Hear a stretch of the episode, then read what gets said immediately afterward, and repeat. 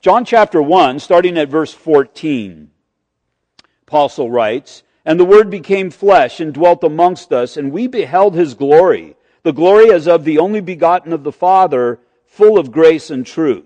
John bore witness of him and cried out, saying, This was he of whom I said, He who comes after me is preferred before me, for he was before me.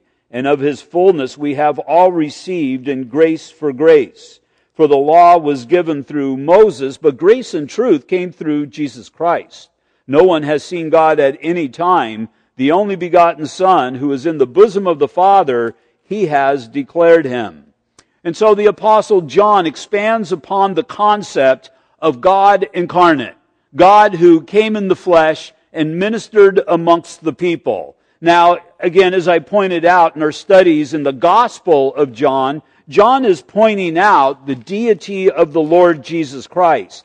But when he went to write his epistle, we are told specifically that First John was written that the believer's joy would be full. That our joy would not be in anything of this world or anything that we are able to do, who we are, or anything else, but our joy would be in the Lord Jesus Christ. Now, just as he proclaimed the deity of Christ in his gospel and then built upon that, he did the same thing in his epistle. And we see the profound effect that Jesus Christ had upon the apostle John.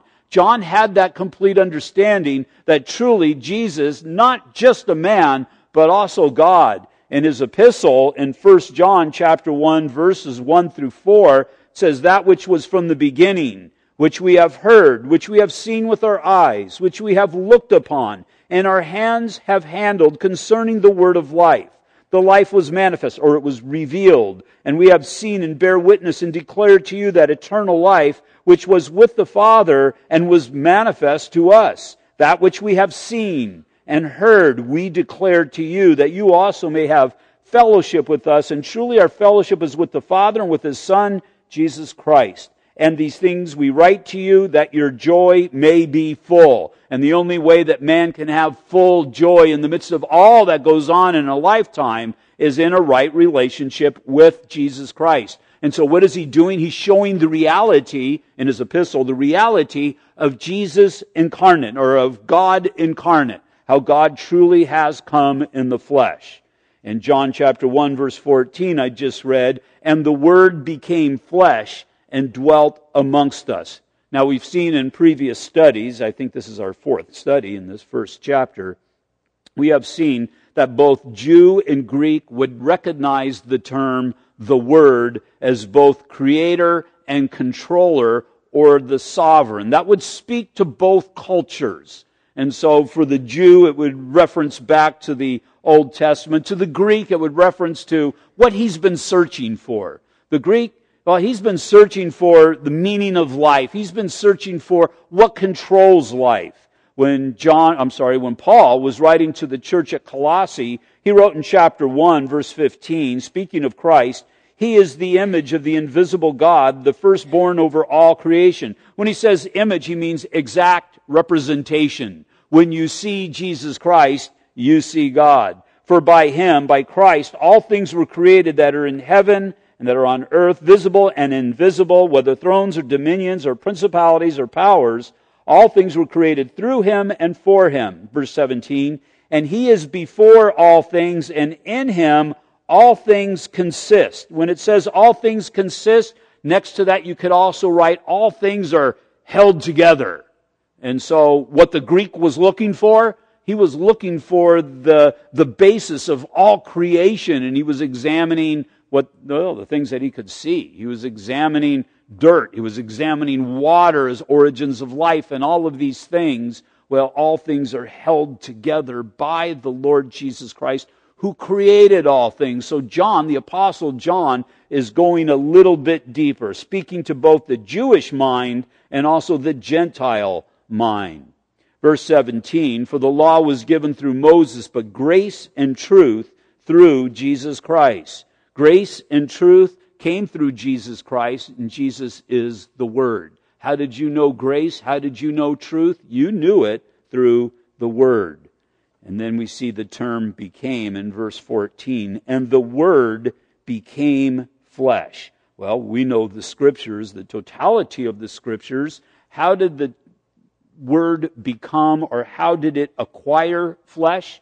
Well, we know he acquired flesh through the natural childbirth. Now, it was a virgin birth, but he still came into the world the way everybody else came into the world. Galatians 4 4. But when the fullness of time had come, God sent forth his son, born of a woman, born under the law. Now, in our first study, we saw that Jesus existed in eternity past, in the beginning, not just the beginning of creation or the beginning of time, but eternity past. The Word existed before creation, at creation, and continues to exist today. Now, in Old Testament times, when man saw God, as we read through the Old Testament, now we saw again in, in, Colossians chapter 1, verse 15, he is the image of the invisible God. Now, in the Old Testament, when man saw God then, putting all that together, who was he seeing in fact? He was seeing God incarnate. He was seeing Jesus Christ. God the Father is holiness, and man cannot stand in his presence. Jesus Christ, the Son, is the visible person of that holiness. The Holy Spirit, the Holy Spirit is the person of the power of God's holiness within us. And so Jesus is the visible image, not just an exact representation, not just a copy or a painting or a picture, exact representation of holy God in a way that man is able to perceive. And so a few instances we see that Jesus, well, he was the angel of the Lord. In Genesis 22, 15 through 16, then, and it says the, as in one and only, then the angel of the Lord called to Abraham a second time out of heaven and said, By myself I have sworn, says the Lord. And so we have this picture of the angel of the Lord. Now, why would he be called an angel? Well, it's not an angel as in an angelic being. Angel in Hebrew and Greek, it means messenger. He's the messenger. The messenger, the messenger who brought the word. He was manifest as king. In Isaiah chapter 6, it's what Isaiah, or who Isaiah, saw seated upon that throne. Isaiah chapter 6 says, In the year that King Uzziah died, I saw the Lord sitting upon the throne, high and lifted up, and the train of his robe filled the temple with his glory. So, what did Isaiah really see when he saw him? Well, the scriptures tell us. John tells us a little bit later in chapter 12. Chapter 12, verse 37 through 41. It says, But although he had done so many signs before then, speaking of Jesus, they did not believe in him, that the word of Isaiah the prophet might be fulfilled, which he spoke, Lord, who has believed our report, and to whom has the arm of the Lord been revealed? Therefore they could not believe, because Isaiah said again, he has blinded their eyes and hardened their hearts, lest they should see with their eyes, lest they should understand with their hearts and turn, so that I should heal them. Now that quote, verse 40, is from Isaiah chapter 6. And then in verse 41 here in John it says, These things Isaiah said when he saw his glory and spoke of him. And so John's telling us that Isaiah saw Christ. It was Christ that was revealed. Again, the image of the living God. He could not stand before the presence of the totality of the holiness of God, but the totality of the holiness of God was presented in a way that man is able to comprehend in Jesus Christ. Now, John says, the Word has acquired flesh. The man, God, Jesus the Christ, has come into the world. Fully God, fully man. Once again, if you want to know the basis of who somebody is or what somebody believes, who do they say Christ is? I mean, that, that'll tell you a lot about anybody. You don't have to be talking about religion. Whatever it is that you might be talking about, when you find out what they believe concerning Jesus Christ, you'll understand the basis for what they believe, the thesis, if you will, as John is presenting his thesis here. It depends upon what who, who they believe Christ is, that will help you to, to understand where they are coming from or understand their worldview. If Jesus was not fully man, if he was not incarnate, then man is unable to really have a personal relationship with God. If he was not fully God, then Christianity is just another relationship based upon some man's ideas. But he is God incarnate. Now, if he is God incarnate, then any other religious idea, anything that contradicts the Word of God, regardless of the arena that the thought originates in, is false. And so we base our beliefs upon truth. And since we base our beliefs upon truth, it extends to so many different areas of who we are. Gay marriage. The Bible explains gay marriage. Uh, not gay marriage, but understand, uh, explains marriage. And so, because of that, I understand marriage. My worldview is a biblical worldview, so that would extend into that issue. And so that's a non-issue to me personally. I don't struggle with that. I know what God's definition of a marriage is, and I, I stand upon that. The abortion issue, where do I stand upon that? Well, he told the, the prophet Jeremiah, before you were born, I knew you. And so that defines my position upon, so my position is defined based upon what my worldview is. And if I have a biblical worldview, that is going to define so many things. It's going to define my relationship with my wife. We looked at a woman's role in the church a couple of weeks ago on Sunday morning. And so I can honestly say these things, how we conduct our church, is because this is what the Word of God says. My parenting, I parented the way I parented because that's what the Word of God, that's how it directed me to do so. I conduct myself or conducted myself out in the business world because the Bible showed me how I need to conduct myself out in the business world. As far as a pastor, the Bible shows me how I am to conduct myself as a pastor. We'll be looking at that this Sunday morning in 1 John chapter 3.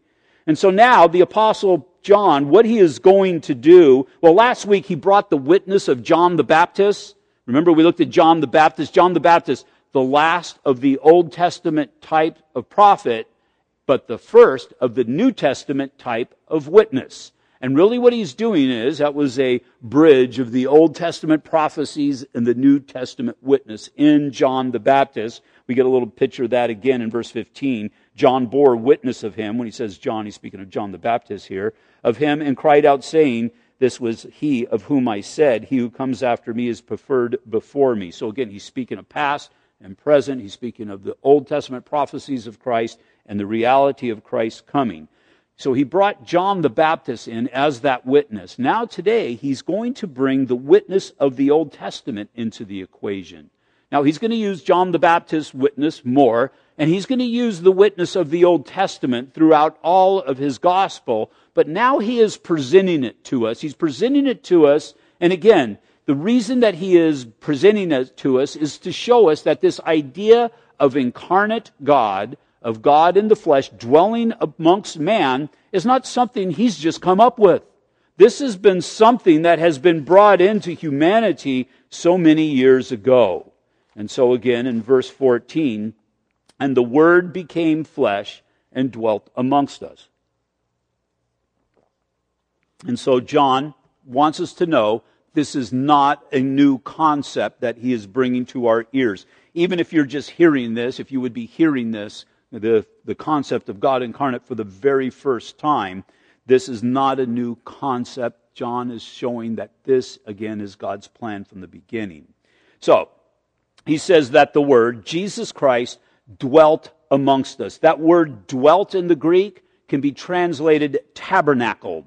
That the Word became flesh and tabernacled amongst us. So tabernacle, that word tabernacle, it means dwelt in a tent. And that makes even a little bit more sense as far as to the Jewish mind. And the Word became flesh and dwelt in a tent amongst us. Well, both, well, Peter and, well, Paul. Paul used that, that, that description to describe a, a, a physical body. He spoke of his tent that one day was going to be destroyed. But here, this goes a little bit deeper. And really what this is, and what John is attempting to do, is to take the Jewish mind, or the mind that is learned in the Old Testament, and bring us back there to see this concept of God dwelling amongst his people, and how it all fits together in Christ and in the scriptures, so that he's presenting this concept, and this concept would be received as truth. So it's a direct reference back to the tabernacle described in detail in the Old Testament book of Exodus. Now we studied that back in the early 2000s. And we see throughout this description of this tabernacle, it's a detailed description of the ministry and the life of Jesus Christ. And so, what was the purpose for the tabernacle? Remember, they're wandering in the wilderness, and God commands him to build a tabernacle. Well, the purpose is, is for God to dwell amongst men. So, to Jewish mind, you're bringing him back to the tabernacle. He remembers what the tabernacle is. Tabernacle, the express purpose for God to dwell amongst his people. If you recall the first five books of the Bible, Genesis, the race of the Jewish people is established through Abraham. They go into Egypt, Egypt in Exodus. We see that they're brought into captivity, made slaves, but God supernaturally delivers them. As He delivers them, He gives them the law. Why? Because He wants them to be His people and He wants to be their God and He wants to dwell amongst them. So this is what is necessary, the keeping of this law. Well, man has a problem. He can't keep the law, but he wants God to dwell amongst them. So what do we do? Well, we entered into the book of Leviticus that presented the sacrifice because of the breaking of the law. So, you're God's people. He's delivered you. He wants to dwell amongst you. Here's the law, what is necessary for him to do so. But if you break the law, here's the sacrifice that is necessary to be offered. Then the book of Numbers, that was their journey in the wilderness. Deuteronomy, which literally means the second giving of the law because they didn't just want God to dwell amongst them in the wilderness, but they were going to enter into the promised land and they wanted God to dwell amongst them in that promised land. Excuse me. So Deuteronomy, there was the second giving of the law just before Joshua, just before they entered into the promised land. Now, when the Lord told Moses to build this tent, now it was going to be the temple later on, a permanent structure, but now they're wandering in the wilderness. Got to be a tent. Why? Because it has to be portable. And so, what is necessary for God to dwell amongst the people? Well, the Lord speaks to Moses and tells them, you need to build this tent, this tabernacle, and you need to do it to my specific instructions for two main ways. Well, number one, for God to dwell amongst anybody, it's got to be done His way and not man's way. And then number two, every detail would have to point to Jesus Christ.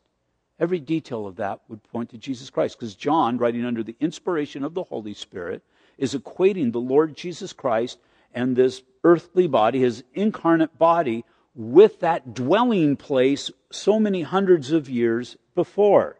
Now, I've made a list of some of the specific instructions that were given to Moses in the building of this tabernacle. First of all, there was the interior. Now, the interior was to have a backdrop of fine linen.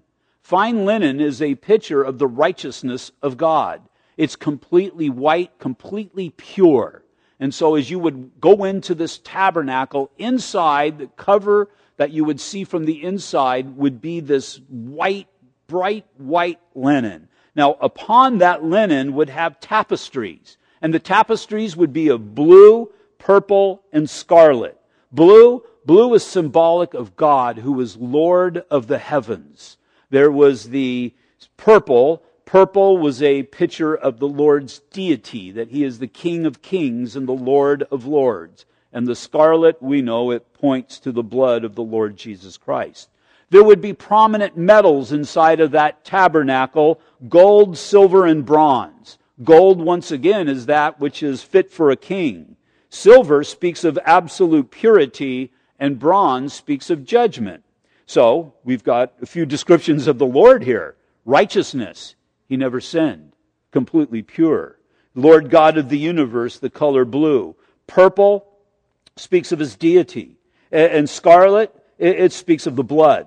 Gold speaks of a king. Silver speaks of purity, and bronze speaks of judgment. Now, on the outside, you would see, well, just think if you were, I pointed this out before, you're an inhabitant of the land and you hear there's millions of Jews coming through your land, and you heard that it was their God that supernaturally delivered them from Egypt, the most powerful nation in the world. I want to see this God.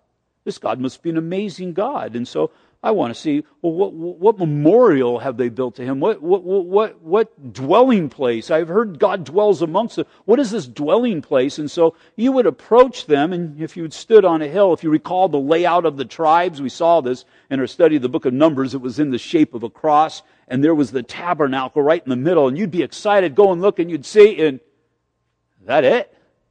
Just this tent. And this tent would be covered with ram skins there would be one layer of ram skins, more than likely referring back to Genesis 22 when it says God will provide himself for an offering. And what did they find in a thicket? There was a ram who was caught in a thicket who was sacrificed instead of Abraham's son. But over the ram skins would be badger skins badger skins. Uh, I don't really know exactly what it is, but it's more than likely probably a rock badger of the day, and it had some kind of waterproofing properties. But again, they were just gray.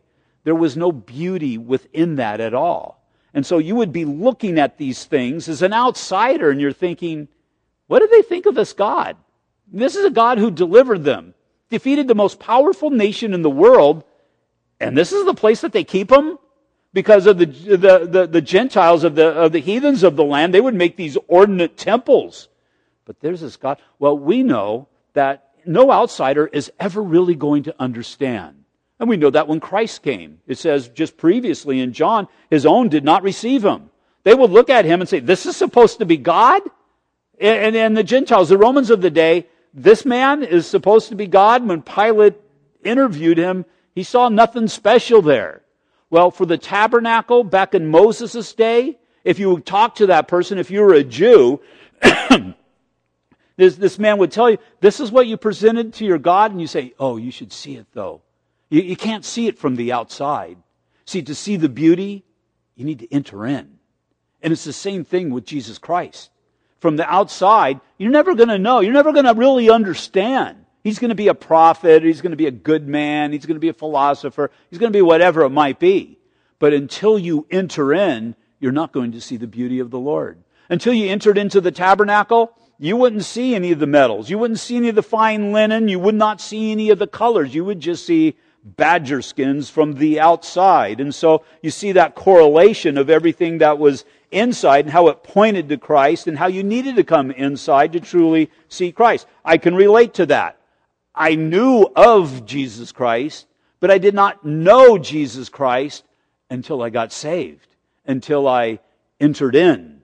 And now, as I have entered in, daily I continue to see the beauty of the Lord. We'll get a little bit of a picture in that a little bit later on. The superstructure of everything that was built, of all of the furniture and even the tabernacle itself, was acacia wood. Now, acacia wood is something that grew out into the wilderness. It wasn't good for a whole lot of things. It wasn't good to burn. It burnt pretty quick and not very hot. It wasn't anything that you could really carve upon or anything like that. But Isaiah 53 verse 2, I think it describes, as it's describing the Lord there, I think it's describing acacia wood as well, because this is the body of the tabernacle. This is the body of the altar. It's the body of the furniture it says, For he shall grow up before him as a tender plant, as a root out of dry ground. He has no form or comeliness, and we see him, there is no beauty that we should desire him. Well, from what I have read, that describes an acacia tree. An acacia tree is not a very attractive tree. My wife and I, we went and saw the sequoias up in Yosemite. Uh, I think it was like in 2010, and you're driving to the park where they are at. The Mariposa Grove is where we went and okay, I want to see, want to see. I, I don't know if I've ever seen a sequoia. I think I have. I just couldn't remember. But you're driving through all these trees, and there's some redwoods. There's a lot of cedar trees, and then all of a sudden, when you see one, you know it. And these are huge, beautiful, magnificent trees. Now, if there was an acacia tree next to it, you probably wouldn't even see it. You wouldn't pay attention. You don't pay attention to the shrub and everything that's around there. And that's the idea behind this acacia wood. That, see, it's not an exterior attraction of the Lord, it's who He is. It's not what He looks like. And then inside of the tabernacle, you would have the anointing oil, which is a picture of the Holy Spirit. You would have the incense, and the incense represents the prayers of the saints. The recipe for the incense was not to be duplicated anywhere else. It was to be unique to the tabernacle. When the priest would smell it, he would be reminded that he's representing the people. there would be the gems that would be on the breastplate of the priest. The gems represent God's treasure or God's people. He would be reminded that I'm representing the tribes, the 12 tribes of Israel. There was the ark, and that was considered to the Jewish mind to be the throne of God. The table of showbread points to Jesus Christ as the bread of life. The lampstand points to Jesus Christ as the light the bronze altar, the place where the sacrifice was killed, that equates to the cross of Jesus Christ. The laver, the laver speaks of that needed washing that we have through the Word of God. And that's what we studied when we looked at the book of Exodus. Every detail of the tabernacle we saw, it points to Jesus Christ. So what the apostle John is doing, he's just simply working backwards. He's saying that he tabernacled just as surely as God tabernacled amongst his people way back when. God tabernacled amongst us through Jesus Christ.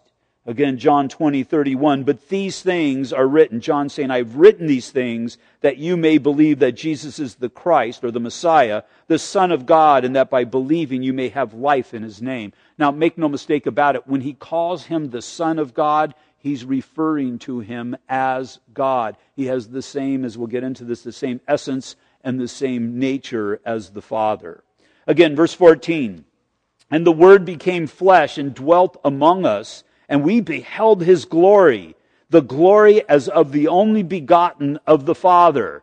Now, it's interesting that John says, and we beheld his glory. Where did he behold his glory? Well, the we here is Peter, James, and John, and the place that he beheld it is in Matthew chapter 17, if you'll go ahead and turn over there. Matthew chapter 17. Now, when we were in Israel, we were on Mount Megiddo. Megiddo overlooks the valley of Armageddon. And if you look across the valley, you can see where the Lord was raised. You can, you can see, uh, um, I was going to say Nazareth. I was going to say Bethlehem. Nazareth is, is right there. And the Lord, all the time when he was being raised as a child, could look back over this valley where he's going to come back. But then you can see Mount Gilboa. And then next to Mount Gilboa is this one little mountain. It's kind of like a half a dome kind of a thing. And if you were there on Mount Megiddo looking over at that mountain at a certain period of time, you would see something glowing upon that mountain.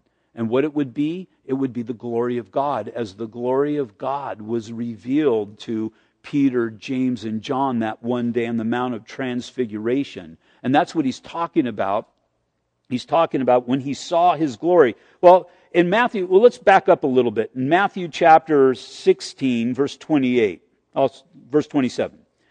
And the Son of Man will come in the glory of his Father with his angels, and then he will reward each one according to his work. And surely I say to you, there are some standing here who shall not taste death till they see the Son of Man coming in his kingdom. Now, when it says kingdom, it's a Greek word basileia.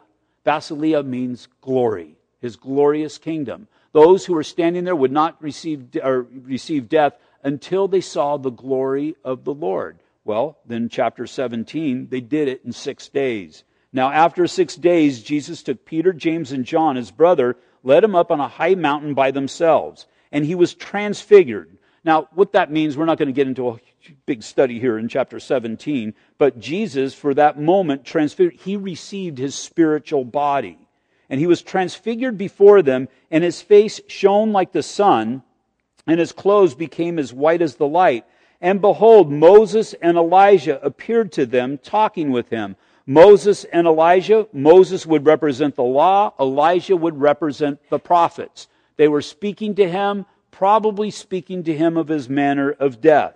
Verse 4 Then Peter answered and said to Jesus, Lord, it is good for us to be here. If you wish, let us make here three tabernacles, three dwelling places, one for you, one for Moses, and one for Elijah. Peter, as always, spoke before he understood. He didn't understand. Jesus was not to tabernacle amongst three, he was to stand out above the other two. While he was still speaking, Peter, you got it wrong, and here the Father's going to correct you. While he was still speaking, behold, a bright cloud overshadowed them, And suddenly a voice came out of the cloud saying, This is my beloved Son, in whom I am well pleased. Hear him. Because Moses and Elijah, they were all speaking of the coming of Christ. But now Christ is among you. He's among you. He had spoken earlier of his death. And now what are they finding out? There is life after death. Jesus said, Behold, I go to prepare a place for you, and where I am, there you will be also. One day they will come and, and dwell amongst Christ. And so it was necessary for them to understand that there is life after death. They got a picture not only of Jesus' glorified body, but also of Moses and Elijah. What does that mean? That means that Moses and Elijah at that time and even till today they still exist. We know they exist in the presence of the Lord. And so that tells me anybody who is a born again believer that has died before this day, they still exist. They exist in the presence of the Lord. Scripture tells us to be absent from the body is to be present with the Lord. And so what Jesus is doing, he's offering hope. And it stuck with John. I saw. I saw his glory. Matter of fact, it didn't just stick with John, it also stuck with Peter in 2 Peter chapter 1 verses 16 through 18 for we did not follow cunningly devised fables when we made known to you the power and coming of our lord jesus christ but were eyewitnesses of his majesty. Peter's saying i saw him. Not only did i see him because i was there with him for years but i saw his glory had had a profound effect upon the life of the Apostle Peter that later on he would still be referring back to that, and the same thing for the Apostle John, referring back to that one event. What is the glory of God? The glory of God is his visible majesty. It's the purity of God. It's the holiness of God. It's the only way that man is able to perceive God in his complete and unadulterated Godship. And so it's that which man can, I, I, can't explain it to you because the Bible can't explain it to me, other than it's the ultimate impurity. So all this now would reference back to the Jewish mind. We're looking at the proof or the witness of the scriptures, reference back 1,450 years before when the tabernacle was complete. Again, in the book of Exodus, this time in chapter 40, Moses had finished the tabernacle, and, well, let me get there and I'll read it to you. Chapter 40, verse 34. Moses had caused the tabernacle to be built, and now they're offering it to the Lord. It says, Then the cloud covered the tabernacle of meeting, and the glory of the Lord filled the tabernacle. And Moses was not able to enter the tabernacle of meeting because the cloud rested above it, and the glory of the Lord filled the tabernacle. And so it's as if there's this body, and now the glory of the God, He inhabits that body. Jesus Christ, there's that human body, but make no mistake about it, the glory of God inhabits, not just God possessed person, but truly God. But you see what I'm saying. The glory of God dwells inside. so again, it's all about the witness of the word showing who Jesus Christ is. In John chapter 2 verse 11, this beginning of signs Jesus did in Cana of Galilee and manifest or revealed his glory and his disciples believed in him.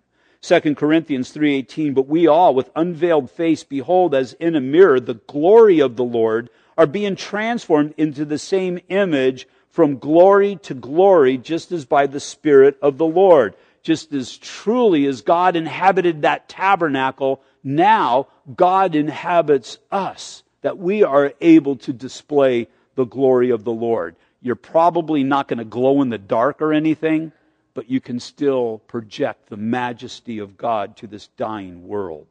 Verse 14, and the Word became flesh and dwelt amongst us, and we beheld his glory, the glory as of the only begotten of the Father, full of grace and truth full of grace and truth. The idea is not lacking at all or not lacking ever. God is always gracious and God is always truthful. Verse 12, but as many as received him, to them he gave the right to become children of God to those who believe in his name. So there's a correlation here. Now, in both Jewish and Greek cultures, at that time, a person's name would reveal the essence and the nature of a person. Abraham, that name means father of many nations. Jacob, that name, name means heel catcher. He was always conniving. Moses, it means drawn out. We know he was drawn out of the river. David, beloved, he was a man after God's own heart. And then Michael means godlike, as you can see why my parents would name me Michael. What's so funny? Right, Mike? Yeah, see, he agrees. My first name, I got my first name and last name, Michael Ursioli. My first name, that denotes my nature. You think of me as Mike. When people know Mike, and, and you, when you think of Mike, you think more than likely of my personality and pastor and all of that other stuff. My last name, it denotes essence. Now, my last name, Ursioli, that would speak of, well, my father. And if you would look at my father and you'd look at me, you'd see that we have the same eyebrow. We have a unibrow kind of a thing, and it's got a little flurry thing that is right there. You would notice certain aspects of myself that would relate to my father. So, my name, a person's name, it denotes nature and essence. And so, this is a person who is all grace and all truth. Now, once again, we've got Old Testament connotations that it would bring back and I pointed this out time to time, so many times, I'll just kind of go through it very quickly. When Moses wanted to see God, how did God reveal himself to him? Now, again, he got a little bit of a picture of the hind part of his glory. But that isn't how man is able to perceive God. Man is able to perceive the nature and the essence of God by his name. So when God was asked to reveal himself to Moses, he did so through his name. It says in Exodus 34, verse 5, now the Lord descended in the cloud and stood with him, stood with Moses there, and proclaimed the name of the Lord. Here's the name of the Lord. Here's the nature and the essence of God.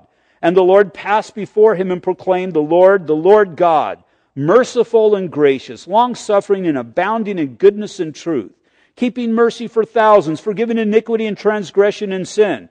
Now he's just, by no means clearing the guilty and visiting the iniquities of the father upon the children and the children's children to the third and fourth generation. So, what did Moses do at the revelation of God? Verse 8 So Moses made haste and bowed his head towards the earth, and he worshiped. Romans chapter 2, verse 4 Are you, Do you despise the riches and goodness and forbearance and long suffering, not knowing that the goodness of God leads us to repentance? So, so at the name of Christ, we see the goodness of God is revealed to mankind as there is salvation in his name. John chapter 20, verse 31 again, but these things are written that you may believe that Jesus is the Christ, the Son of God, and that by believing you may have life in his name. And how do we have life? By grace and in truth. What is his grace? Most of you know, his unmerited favor. If we deserved it or could work for it, then God would be in debt to us. But it's that which God gives to us freely because we are all undeserving of the grace of God. In fact, it is only grace when you are not worthy of the gift and are deserving of opposite. And so as I come to the realization that I'm a sinner, it's then that I am open to receiving the grace of God. Mercy, well, again, there's that way that I go about keeping the difference in my mind between grace and mercy. Mercy is not getting what you deserve. Grace is getting what you don't deserve. So what's mercy? It's mercy that keeps us out of hell. I'm not getting what I deserve. It's grace that gets me into heaven. Through grace, I get that which I don't deserve. Now, in actuality, there are two forms of God's grace. It says, and of his fullness we have all received and grace for grace. This is grace exchanged for grace. So first, there is common grace. What's common grace? Common's great, common grace is every breath that you were able to draw in an unsaved state. In an unsaved state, you were deserving of death.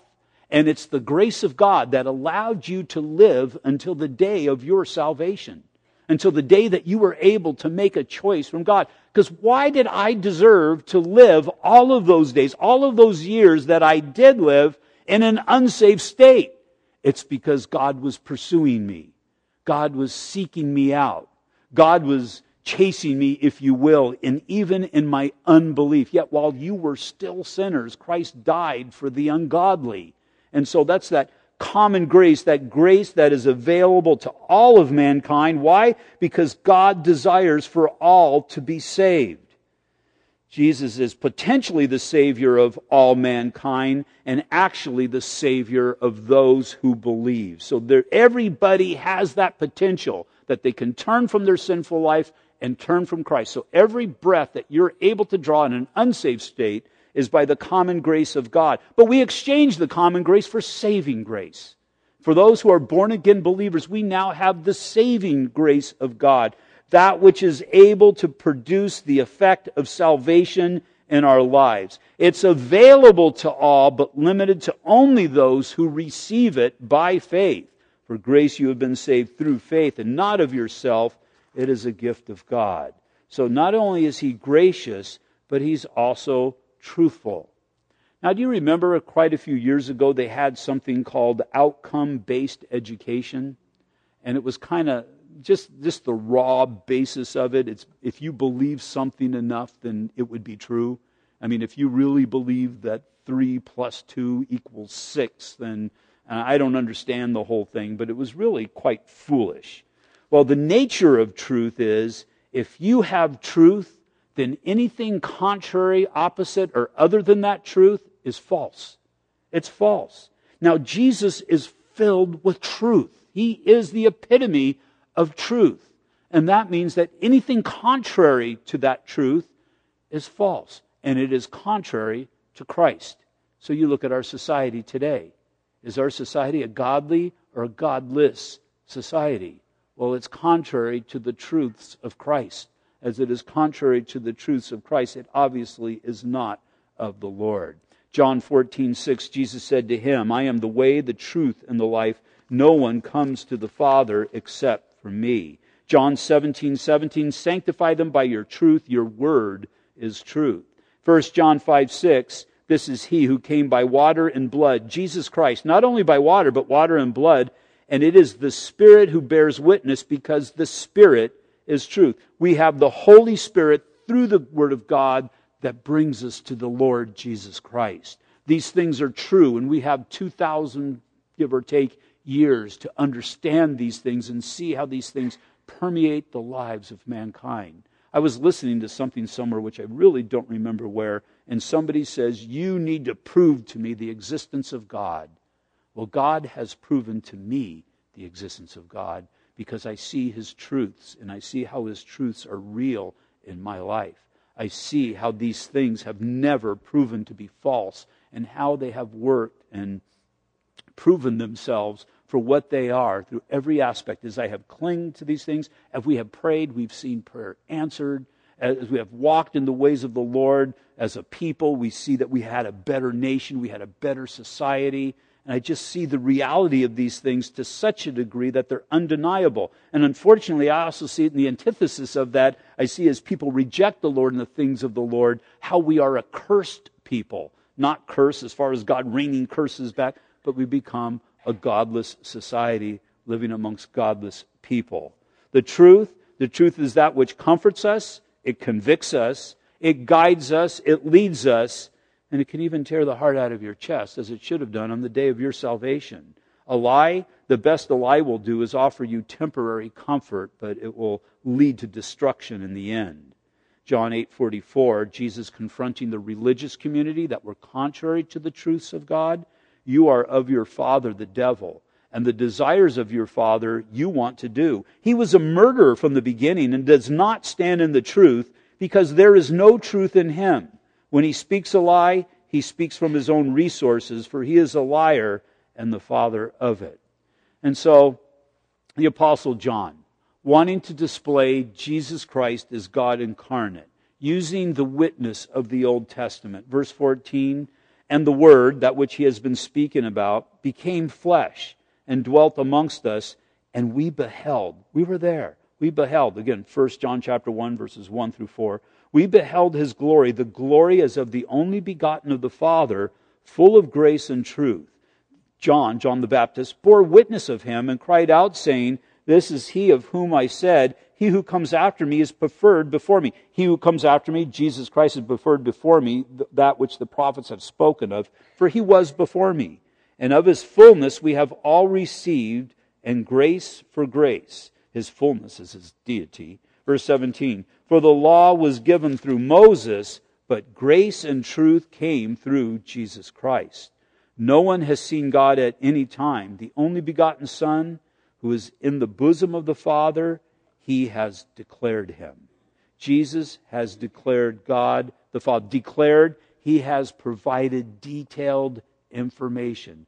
What did he say to Thomas? You have seen me, you have seen the Father. It's through Jesus Christ that we know God. How has he done this? Verse 14, his glory. And we'll see his glory. We'll see the witness of the miracles to come. Through truth, the word that has been delivered to mankind, and by grace, the salvation that we have seen. And so we should be able to relate to these things. We've seen, we've seen miracles. You see a miracle all the time. Every time you see somebody saved. Every time you see somebody saved, that's a, honest miracle that has come from God. That life has been transformed before your very eyes. His truth, you've seen it. How was it done? How was that person saved? Simply by the Word of God. It's the Word of God that is powerful and it's living. And then the grace of God, there's not a one of us that deserve to even be sitting in this room right now. There's not one of us that deserve to be able to call ourselves a born again Christian, but it's only by the grace of God. He gave us the right to become children of God. Father, we just thank you again, Lord, for who you are. We thank you, Lord, that you reveal these things to us. and Father, we repent that, Lord, that we don't know these things and that we don't embrace these things to the degree and magnitude that we should. But just as John, you can see the excitement in his writing, just as he's excited about this, Lord, I pray that we would be a people who would not just receive these things as routine, but we would be excited about them and understand the reality of our Savior. And so, Lord, just as John was, was showing the, that Jesus Christ, the God, the Son of God, came for all of mankind, we should be excited to have the same witness, to present our thesis of who Christ is, and then present the proofs. And I pray, Father, that the proof of our life and our manner of living would be that which would speak volumes, that we would be prepared for your word, and that, Father, we would display your glory to all, Lord, who come in contact with our lives. And so, excuse me. And so, Father, we just thank you for this evening. We pray that you would bless us as we go, but prepare us, Father, for all good works, we ask in Jesus' name. Amen. You'll